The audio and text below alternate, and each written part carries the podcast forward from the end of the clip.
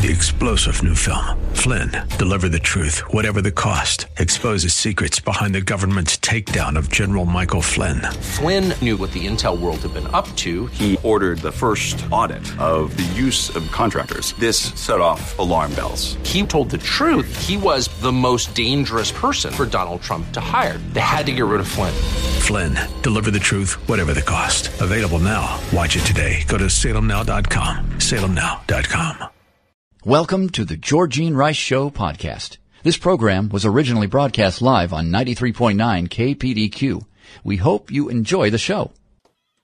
Well, good afternoon and welcome to the Tuesday edition of the Georgene Rice Show. Glad to have you with us. Among the top news stories, White House National Economic Council Director Gary Cohn has resigned from his post. The White House confirmed today in yet another high profile departure from the Trump administration in the last several weeks. Cohn served as President Trump's uh, chief economic advisor since the beginning of the administration, which was just a little over a year ago. And he'd been discussing with the president his transition out of the White House for several weeks, so this didn't come as a complete surprise. Cohn Cohn opposed the president's uh, planned tariffs on imports in steel and aluminum. He first announced last week and reportedly tried getting the president to change course. The president has not. White House officials say that uh, Cohn's departure date is to be determined, but it's expected to be in the next few weeks.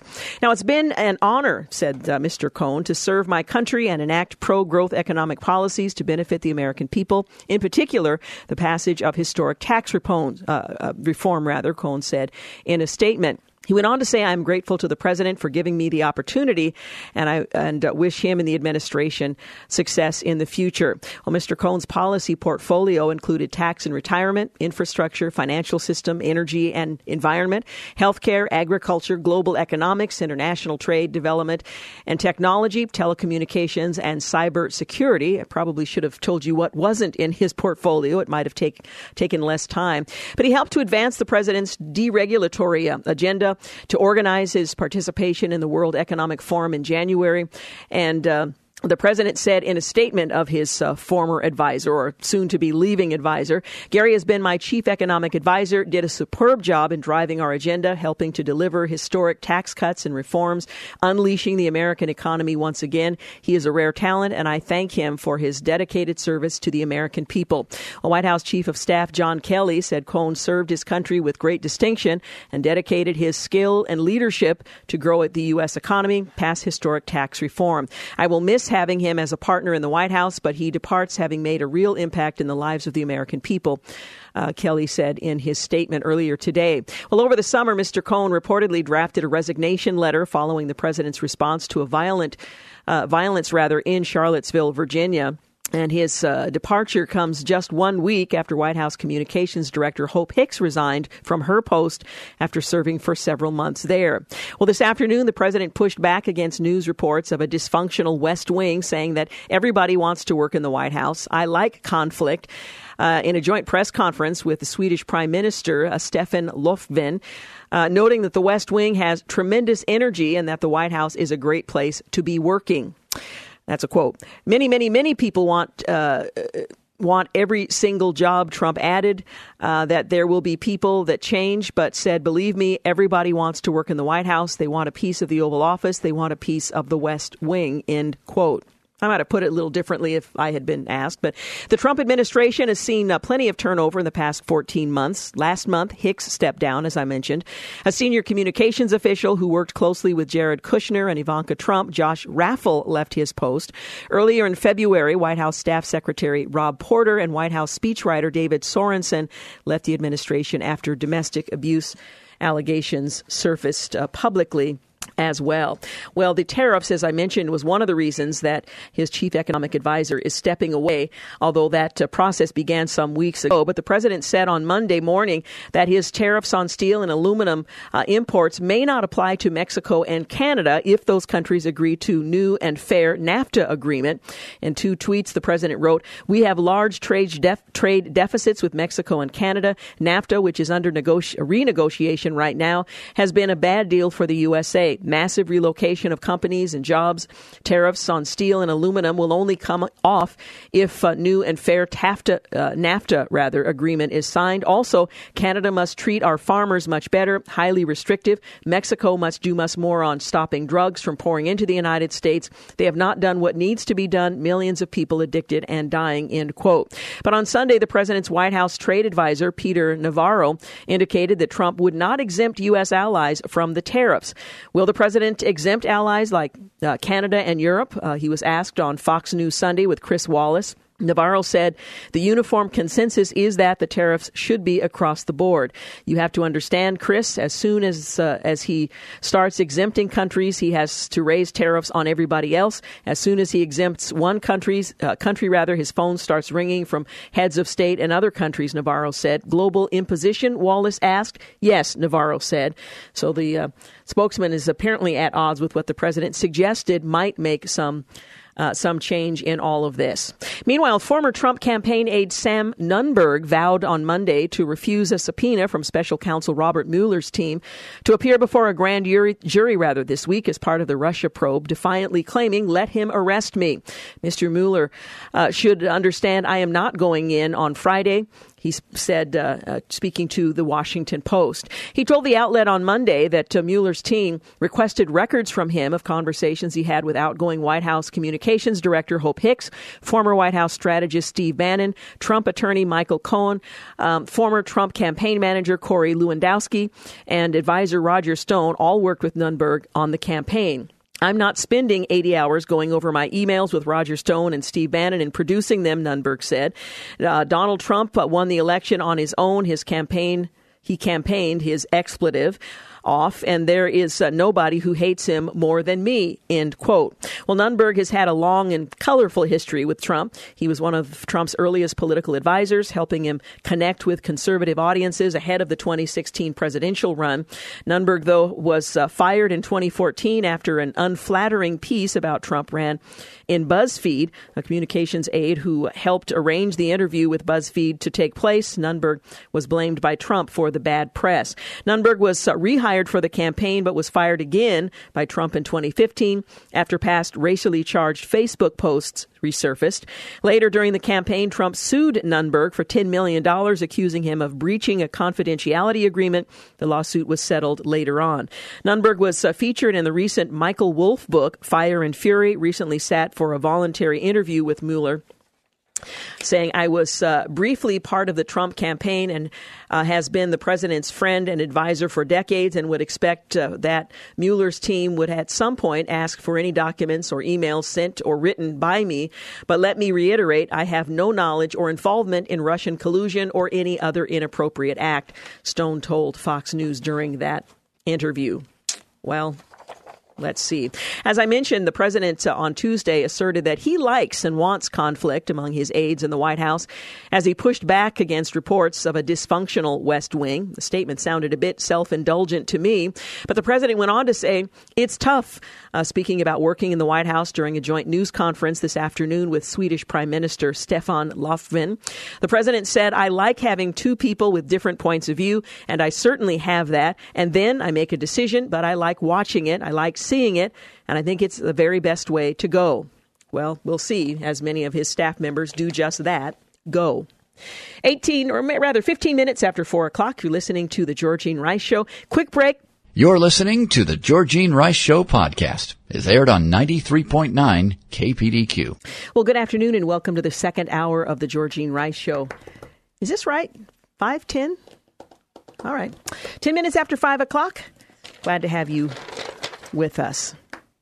Well, if you had the opportunity in the previous hour to hear my conversation with Ron Rhodes, I thought this might be of some interesting. The president of Guatemala, Jimmy Morales, announced in Washington on Sunday that his country is going to follow the president's lead on Jerusalem and move its embassy to the city as well, two days after the U.S. does in May. Now, there was some speculation when the announcement was made earlier, I guess it was late last year rather than earlier this year, uh, that it would be uh, possibly two to three years before any movement would actually occur. We now know that the plan is that it will be moved, the U.S. Embassy, in May. And apparently, a couple of days after that, the Guatemalan Embassy will be moved as well. Well, addressing the American Israel Public Affairs Committee Policy Conference, Morales said the decision shows his country's solidarity with the people of Israel, and we are sure that many countries will follow in our footsteps. He noted that Guatemala has historically had a strong pro Israel record. When the UN voted on November the 29th, 1947, to partition the territory between the Mediterranean Sea and the Jordan River into the Jewish state and an Arab one, Guatemala, he recalled, promoted and was among the first to cast their vote for the establishment of the State of Israel. In 1959, Guatemala was the first nation to open an embassy in Jerusalem, and on the December 24th last year, it was the first to join the U.S. and announce it too would return its embassy to the city. I would like to thank President Trump for leading the way, he said. His courageous decision has encouraged us to do what's right, Morales said. It's important to be among the first, but it is more important to do what is right. He said it was Guatemala's sovereign decision to recognize Jerusalem as Israel's capital, and in May, as Israel celebrates its 70th anniversary. Two days after the United States moves its embassy, Guatemala will return and permanently move its embassy to Jerusalem as well.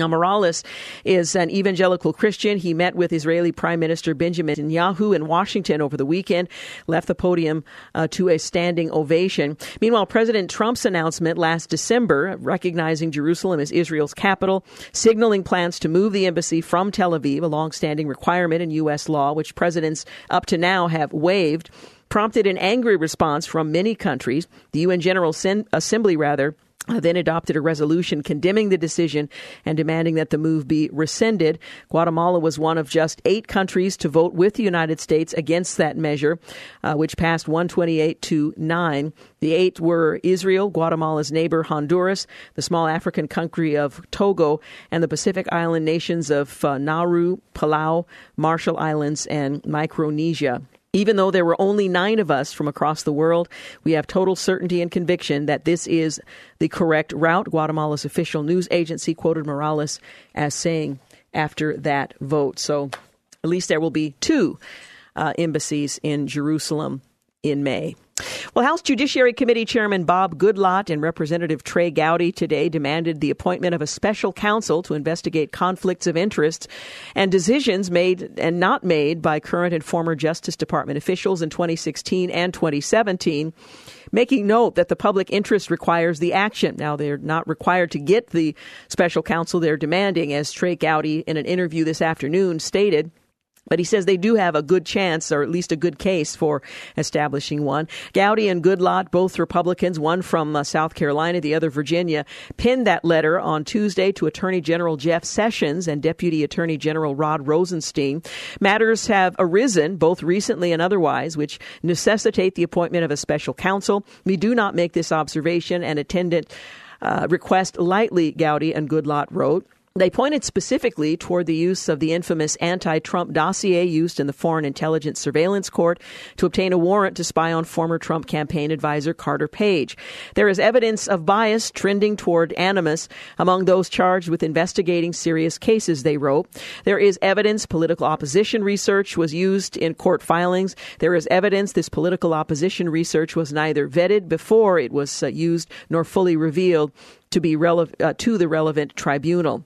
They added, questions have arisen with the FISA process, and these questions and concerns threaten to impugn both public and congressional confidence in significant counterintelligence program processes and those charged with overseeing and implementing these counterintelligence processes.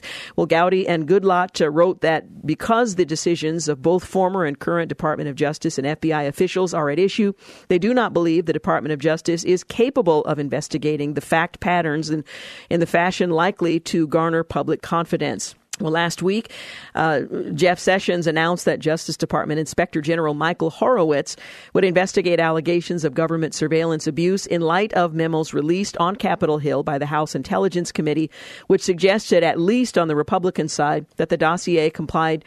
Uh, compiled rather by ex British intelligence officer Christopher Steele was used to obtain the FISA warrant uh, to surveil Page. President Trump, though, blasted Sessions' decision, saying he appointed an Obama guy to investigate potentially massive FISA abuse. And of course, the uh, in uh, inspector general has the capacity and the power to issue a report, but not to subpoena or to convict if in fact wrongdoing what has occurred.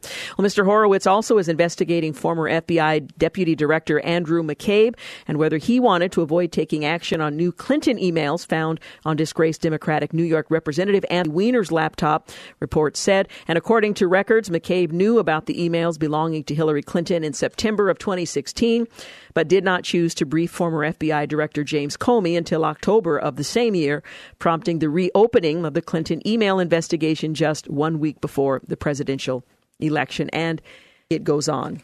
Again, they've requested a special counsel. They're not uh, entitled to one necessarily. We'll follow uh, what happens next and whether or not that request is ultimately granted. 16 minutes after 5 o'clock, you're listening to The Georgene Rice Show.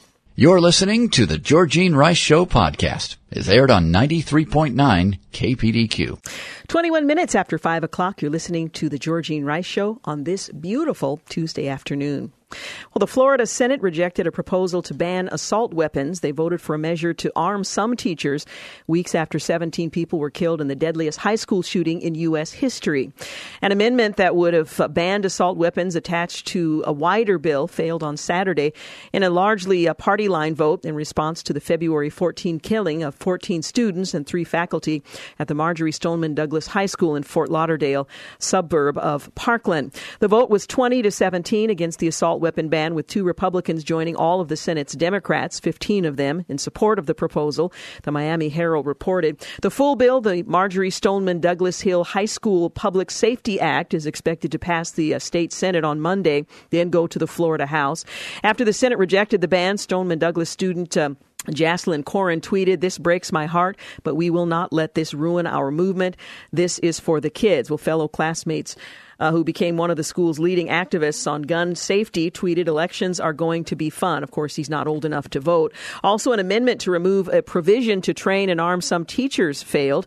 The bill raises the minimum age to buy a rifle or a shotgun to 21 from 18 and bans the use, sale, and possession of bump stocks, which were used in the October 1st shooting deaths of 58 people in Las Vegas. The device effectively turns semi automatic weapons into automatic weapons. That bill includes 400 million million in funding for schools to address mental health issues, the Herald reported. Uh, one 19 year old, the killer who was expelled from the school, had a history of run ins with the law, according to school officials. And the Broward County school system and sheriff's department have been criticized for not acting on red flags, some 40 of them, 40 plus, on his mental health problems and potentially violent behavior. But of course, hindsight is always uh, 2020. Well, it was pointed out that uh, gun control, uh, two gun control advocates, that uh, banning assault weapons had in fact been the policy before, and uh, those who opposed it say it didn't work. Well, maybe they were too young to know or had fa- faulty memories, but whatever the reason, all those pushing for a ban on assault weapons, the writer in um, Investors Business Daily points out in the wake of the Florida school shooting, ignore the fact that the last time the country imposed such a ban, it failed to make a measurable difference. Now, they argue that gun control advocates were ecstatic when President Trump appeared to support a ban on semi automatic weapons. The White House later issued a statement that he still opposes a ban. Not quite sure how to reconcile the two, but nevertheless, the writer goes on that Democrats have already introduced two bills that would outlaw the sale of weapons, like the AR 15, based mainly on various cosmetic features of the gun, and limit the size of magazines allowed. And the press has been playing up the issue with relentless fervor. What nobody seems to want to acknowledge, however, is that the very ban being proposed by Democrats was in effect for 10 years, from 1994 to 2004. It was part of a larger crime bill signed by President Clinton after a spate of shootings created a similar outrage in the public. Like today, polls showed widespread support for the ban, and even President Reagan backed it. Nevertheless, Clinton barely mentioned the gun ban in his lengthy remarks on the broader crime bill, saying only that we will finally ban these assault weapons from our streets that have no purpose other than to kill. Well, like the current proposals, the previous ban forbade the sale of certain menacing looking semi automatic rifles and handguns and banned the sale of magazines that could hold more than 10 rounds. Like the current proposals, it grandfathered in assault weapons sold before the ban went into effect. Well, despite Clinton's apparent effort to downplay the ban when he signed it into law, it had a large political impact, contributing to the Democrats losing control of the House in 1994. And so, when the ban's 10 year time limit was up, Congress, Republican and Democrat, didn't bother to renew it, despite the fact that President Bush supported its renewal. So, did the previous assault weapons ban work? That's the most important question. It turns out that various independent studies came to the same conclusion. The ban had no measurable impact on the number of shootings or the number of shooting deaths while it was in effect. And that seems counterintuitive. One would assume a ban would have an impact, but apparently it did not. A 2005 report from the National Research Council, for example, noted that a recent evaluation of the short term effects of the 94 federal assault weapon ban did not reveal any clear impacts on gun violence outcomes. A 2004 study sponsored by the National Institute of Justice found that while the ban appeared to have reduced the number of crimes committed with assault weapons, any benefits were likely to have been outweighed by steady or rising use of non banned semi automatics. As a result, the Justice uh, study found that there has been no discernible reduction in the lethality or injuriousness of gun violence based on indicators like the percentage of gun crimes resulting in death or the share of gunfire incidents resulting in injury. Well, the main reason the failure of the ban, uh, uh for the failure of the ban, uh, and it makes a difference, is assault weapons account for a tiny share of gun crimes, less than 6%. Even among mass shootings, most uh, didn't involve an assault weapon as currently defined in the decade before the ban went into effect. Mass shootings didn't stop during the ban either. There were 16 while the ban was in effect, which resulted in 237 deaths or injuries.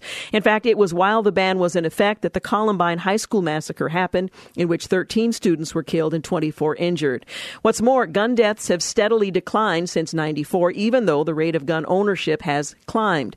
Democrats pushing for an assault weapons ban today know that getting it approved in an election year by a Republican controlled Congress is a fantasy. This is nothing more than a political ploy. But the bigger and more reprehensible fantasy is the one of being peddled by uh, advocates, namely that such a ban would have any meaningful impact on gun deaths or mass shootings.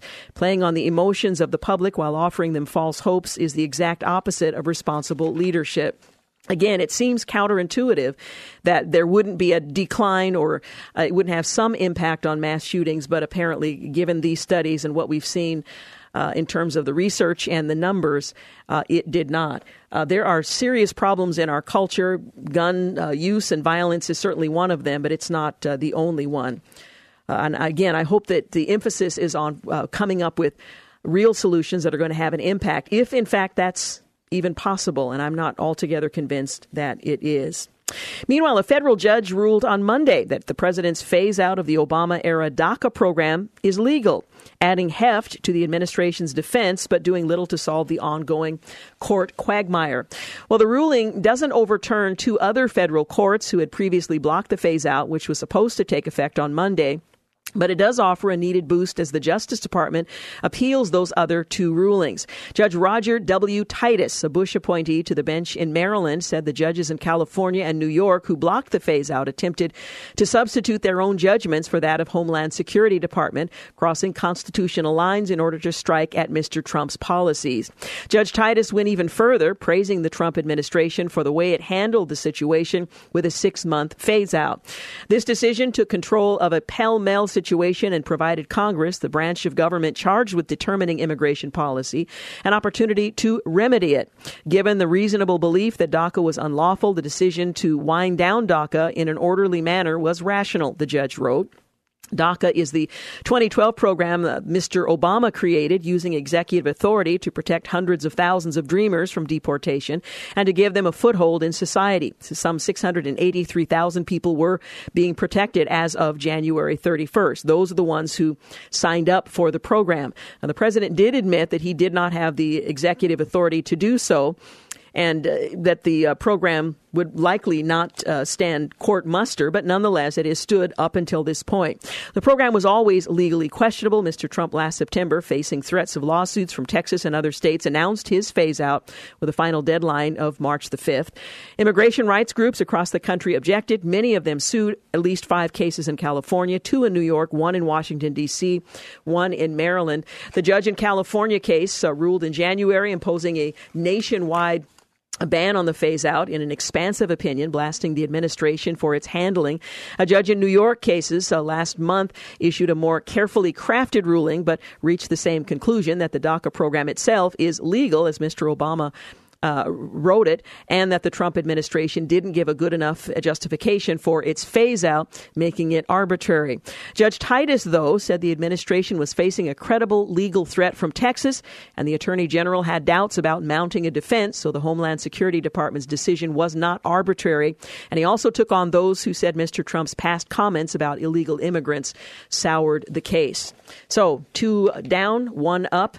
And again, uh, the Supreme Court is likely ultimately to resolve uh, this situation once it finally makes its way through the process and into uh, into their hands. You're listening to the Georgene Rice Show, 31 minutes after five o'clock. You're listening to the Georgene Rice Show podcast. is aired on 93.9 KPDQ. 36 minutes after 5 o'clock, you're listening to The Georgene Rice Show. Well, after serving 40 years in the U.S. Senate, Senator Thad Cochran, he's a Republican out of Mississippi, rather, announced uh, that he would resign effective April 1st because of health issues. Well, his decision means both Mississippi Senate seats are in play for the 2018 midterm elections. Pretty significant.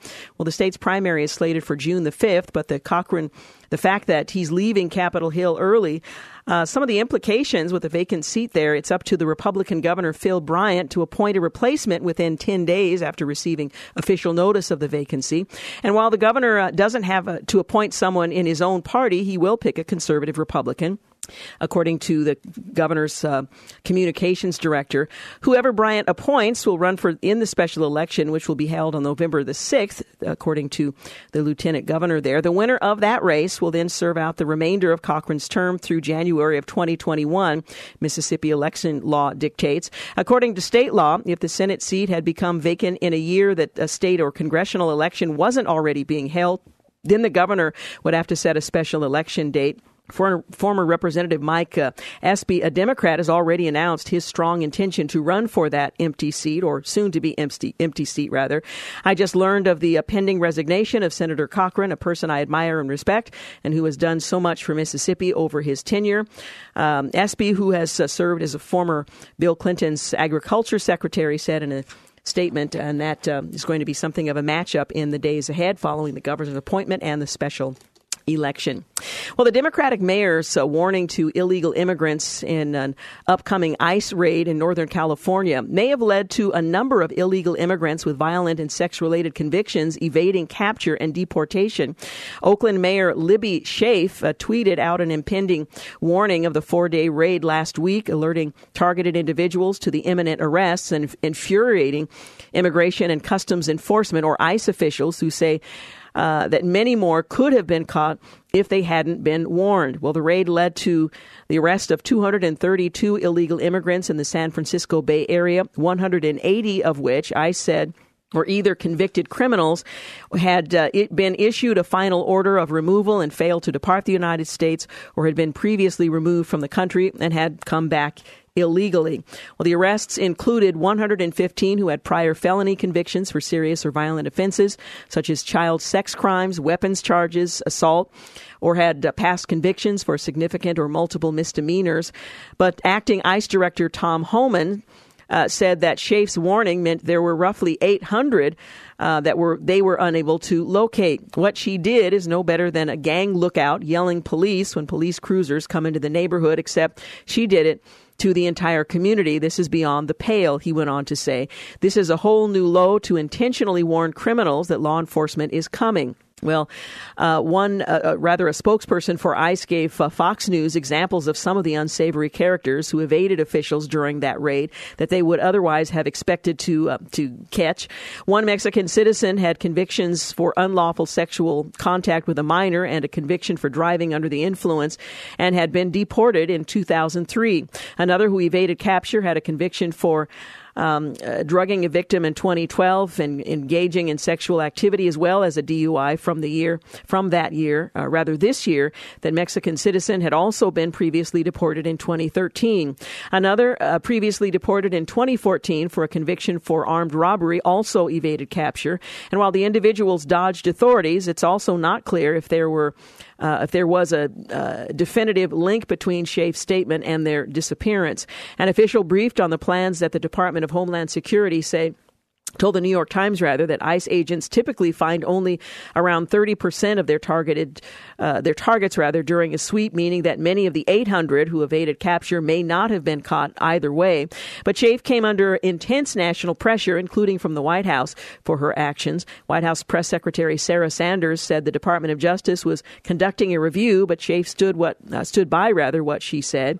I did what I believe was right for my community as well as to protect public safety uh, she was speaking, uh, according to NBC uh, Bay Area, people should be able to live without fear or panic and know that their rights and responsibilities, as well as their recourses. Well, of course, if you're looking for known criminals within the system, I'm not sure that that sentiment applies. Among those caught in the raid were immigrants with a lengthy list of convictions, including aggravated assault, murder, hit and run, lewd acts with a minor, burglary, cruelty toward a child, indecent exposure, domestic violence, drug trafficking, battery, sex offenses, and false imprisonment. In a press release, uh, ICE pointed to the case of uh, one uh, man, a gang member in particular, who'd been deported four times, had convictions including assault with a deadly weapon, burglary, hit and run causing an injury, and evasion of the police officer. Not sure how that protects the broader community, both immigrant and non. Another deportee was a gang member with convictions for, among other things, possession of a dangerous weapon, spousal abuse, burglary, battery of a police officer, and so on. Uh, so, uh, again, her actions are being reviewed given the fact that they were looking for known criminals who had been convicted or had been deported from the United States previously. Well, the budget deal signed earlier this month by the president provides additional money for the military in desperate need of rebuilding. Well, the funding boost will help fi- fill rather critical shortages, replace worn out equipment, train formations. But money can't fix one of America's greatest security challenges.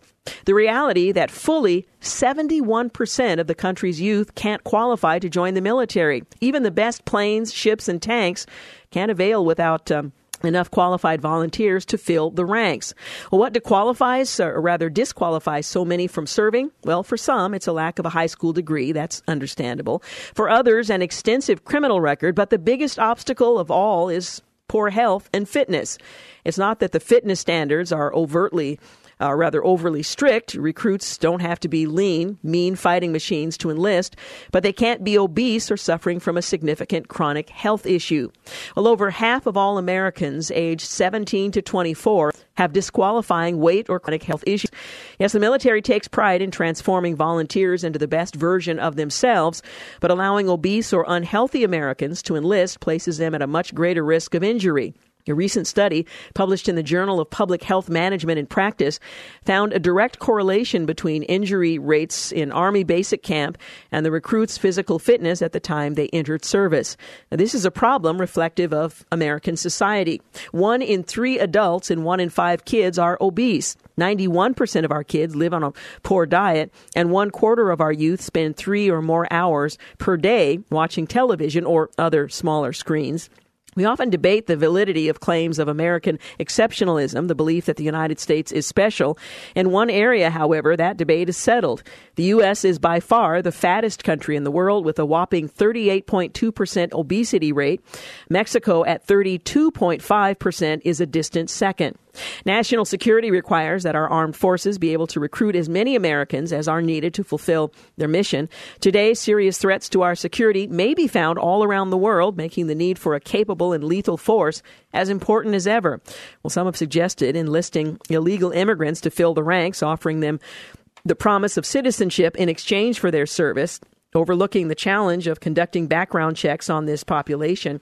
What type of statement doesn't uh, does it make when we cannot uh, find sufficient numbers of qualified volunteers among an overall population of 323 million uh, that uh, we must resort effectively to foreign mercenaries to defend the country? it is a growing security, national security crisis. So, what can we do to address the problem of rampant physical unfitness? Well, few tools present themselves at the national level, but one thing the president could do, uh, or do and do quickly rather, is to appoint motivated and prominent Americans to serve on his council on fitness, sports, and nutrition. It's been done before. I remember when I did um, sit ups for President Kennedy's uh, Council on Fitness, and I exceeded the number that was. Um, uh, designated as being uh, physically fit, and you'd win some kind of award or designation. So, res- resorting back to something like that, these council members wouldn't only give uh, advice on this issue, they would also serve as role models for young Americans. One thing that's currently being considered in the midst of what they're calling a national security crisis. We'll be back. You're listening to the Georgene Rice Show podcast. It's aired on 93.9 KPDQ. Well, good afternoon. Welcome back. You're listening to the final segment of the Georgene Rice Show. Well, Merry Christmas and Happy New Year. Daylight saving time is almost here. I can't believe we're already into March, but of course we are. It seems like it was just days ago that we were celebrating Christmas and ringing in the new year. But um, daylight saving time is almost here, and by the way, it's turning 100 years old. Now, it survived the Great Depression, it survived World War II uh, endless gnashing of teeth about whether it's good or bad. And this month, it celebrates its 100th birthday here in the United States. And of course, it's not celebrating anything, it's sort of an inanimate concept, but you get the idea. Well, Daylight Saving Time started its annual eight month run at, uh, rather, will start at 2 a.m. Sunday. Uh, first enacted by the federal government in March of 1918 the 19th to be more precise. That was during World War I. And it was designed to be a way to conserve coal. And even though it was halted nationally later that very same year, it persisted in some form at local or state levels for decades before being finally officially recognized again nationally. And that was um, clear in 1966 by the Uniform Time Act. Now, don't you wish it was just a matter of declaring uh, this is what time will be and you could have some real impact on it? Well, we're just sort of shifting our waking hours. But to many, a minor annoyance. Uh, to some, it's a bit of a relief. Daylight saving time reminds us of the sun's daily effect on everybody's life. It tells us spring is on its way. And it will be uh, in place here very shortly. Now, I don't know about you, but uh, the hours that we keep here at the radio station, at least uh, for Clark and me, we come in well, for me, I come in earlier, and sometimes you come in and it's you know it's not very light out. At the end of the day, it's it's bleak, it's dark. I'm sometimes a little nervous going into the parking lot because it's just bleak. It's uh, lightening up just a bit these um, more recent days, but uh, I like daylight saving time because it gives us more daylight, of course. Well, you might be surprised to learn that the Department of Transportation is in charge of daylight saving time in all time zones in the United States, as if they have any real power over time.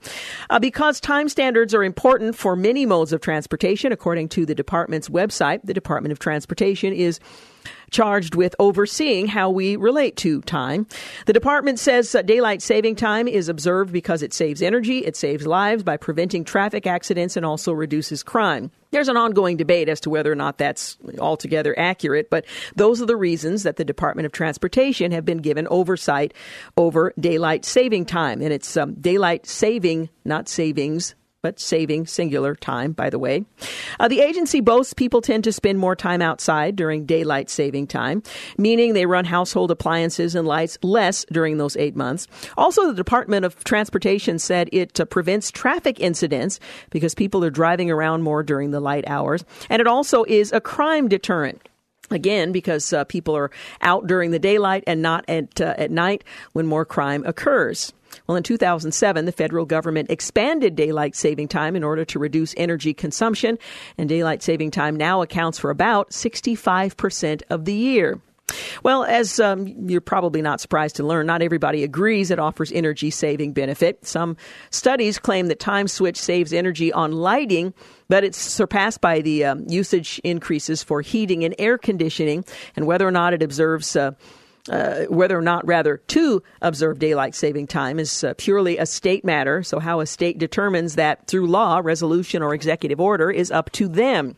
The state would just need to let the department and the rest of the country know uh, they no longer observe daylight saving time if um, that is their decision. Hawaii and most of Arizona don't take part in daylight saving time, which has to be a little confusing in Arizona if only part of the state does, the other part doesn't.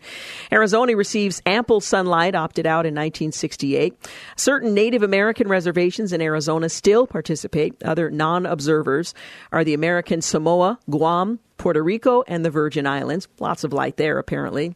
Not everybody agrees it offers energy saving benefits. Some studies claim the time switch saves energy on lighting, but again, not the other ways. Whether or not to observe um, is uh, just up to uh, the individual states. And while states and territories have given daylight saving time, the heave ho, a movement aimed at throwing a little more sunlight onto the cold winter days, is slowly gaining some traction all across the country. 26 states considered taking daylight saving time permanent, making it permanent last year, according to Time Zone, which is a group tracking and promoting the effort. However, while ditching daylight saving time involves a state merely notifying the Department of Transportation, enacting it year round is a more involved procedure, including approval by Congress. A state cannot permanently stay on daylight saving time under current federal law, according to the Department of Transportation. Florida could become the first state to choose to stay on daylight saving time year round under a proposed uh, a proposal working its way through the state legislature. Florida State Senator Greg Steube is behind the Sunshine Protection Act of 2018, as if the state could actually protect sunshine, uh, which would put an end to the twice a year uh, routine of moving the clock either an hour ahead or an hour behind. The senator thinks if Florida takes a stand, the idea will spread across the country. Folks in the panhandle of the state balked at the idea. As of now, Florida would continue to be in two time zones, with the majority of the state in Eastern Time and the small portion of the panhandle in Central Time. Um, others see daylight saving time as a, a, moment to check on some household duties that have fallen by the wayside. Many fire departments suggest people check their smoke and carbon monoxide detectors when they adjust their clocks. I do it at the first of the year. The National Highway Traffic Safety Administration advises people to have their vehicles checked for safety recalls around daylight saving time. If the late uh, sunlight isn't your thing, the clocks turn back at um, 2 a.m. on November the 4th. But in the meantime, we are looking ahead, and um, daylight saving time is just around the corner. Taking a look at our guests for the remainder of the week. Tomorrow we're going to talk with Scott Huesing. We actually had him on uh, on the books for last week, and he had to catch a, a plane uh, during our showtime last week and called sort of at the last minute to say, oh, can you have a little grace and move me to another day? We have now done that. So Scott Huesing, who is the author of Echo in Ramadi, will be with us uh, tomorrow during the first hour. The first-hand story of U.S. Marines in Iraq's deadliest city. It's a riveting account of their experience. We certainly have followed what's happened there from our vantage point of safety here in the United States, reading about some of the harrowing events there.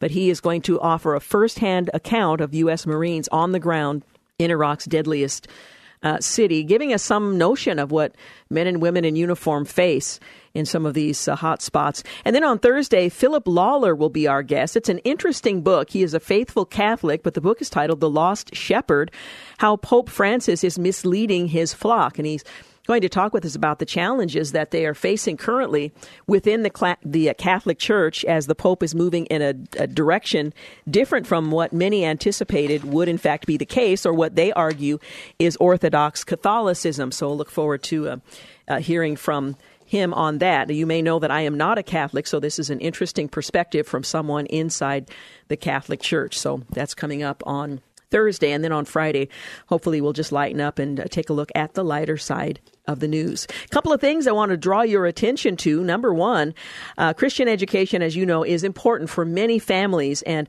we are offering school tuition discounts, which is our uh, our practice at about this time of year. So if you've thought about Christian education and would like to take advantage of discounts of up to 40%, KPDQ listeners can do just that. Save up to 40% on Christian school tuition. The schools currently include but are not limited to Cornerstone Christian Academy, Valor Christian School, North Clackamas Christian School, Pilgrim Lutheran Christian School, Holy Cross Catholic Church, or Catholic School rather, Guardy Christian School, and Grace Lutheran School. You need to go to KPDQ kpdq.com. Uh, there are schools being added throughout the month, and we're going to be interviewing representatives from each of those schools in the days ahead. But this is a great opportunity to enjoy some significant savings. And again, we're talking of up to 40% on these tuitions. And again, we'll be adding new schools, new tuitions all throughout the month, so stay tuned. To get your discount, visit listenersavings.com. And finally, on March the 10th, today's the 6th, you can do the math, you can join KPDQ for a night of clean comedy with Johnny W. And by the way, I've gone onto YouTube to actually listen to this guy because, you know, the fact that you refer to yourself as a comedian doesn't mean you're necessarily funny this guy's funny. He's also a very talented musician. Um, he has his own mix of musical chops, offbeat stand up. Johnny W. is going to bring a hilarious comedy experience for the whole family. It's happening on Saturday, March the 10th. That's this Saturday at East Hill Church in Gresham. You can find out more. Get your tickets now at kpdq.com or through the KPDQ mobile app. Well, I want to thank Clark Hilton for engineering today's program, James Blend for producing, and thank you for making the Georgene Rice Show part of your day. Have a great night. Thanks for listening to the Georgene Rice Show podcast. If you'd like to download a podcast of the show or would like more information on today's guests, please visit the show at kpdq.com or on Facebook. Follow the show on Twitter at grice show and like us on Facebook. And join us live every weekday at 4 for more critical thinking for critical times on 93.9 KPDQ. Three star general Michael J. Flynn, head of the Pentagon Intelligence Agency, knew all the government's dirty secrets. He was one of the most respected generals in the military. Flynn knew what the intel world had been up to, he understood its funding. He ordered the first audit of the use of contractors. This set off alarm bells. The explosive new documentary, Flynn, Deliver the Truth, Whatever the Cost, uncovers the facts behind this scandal. Flynn told the truth. He was the most dangerous person for Donald Trump to hire. I find out the worst enemy that I'm going to face in my life is right here in America. They took my assessment and they wanted me to change it. And I was like, I'm not changing it. They had to get rid of Flynn with in depth interviews, archival footage, and never before seen personal records of the man behind the headlines. I just felt like I was drowning. Flynn, deliver the truth, whatever the cost. Available now. Watch it today. Go to salemnow.com. Salemnow.com.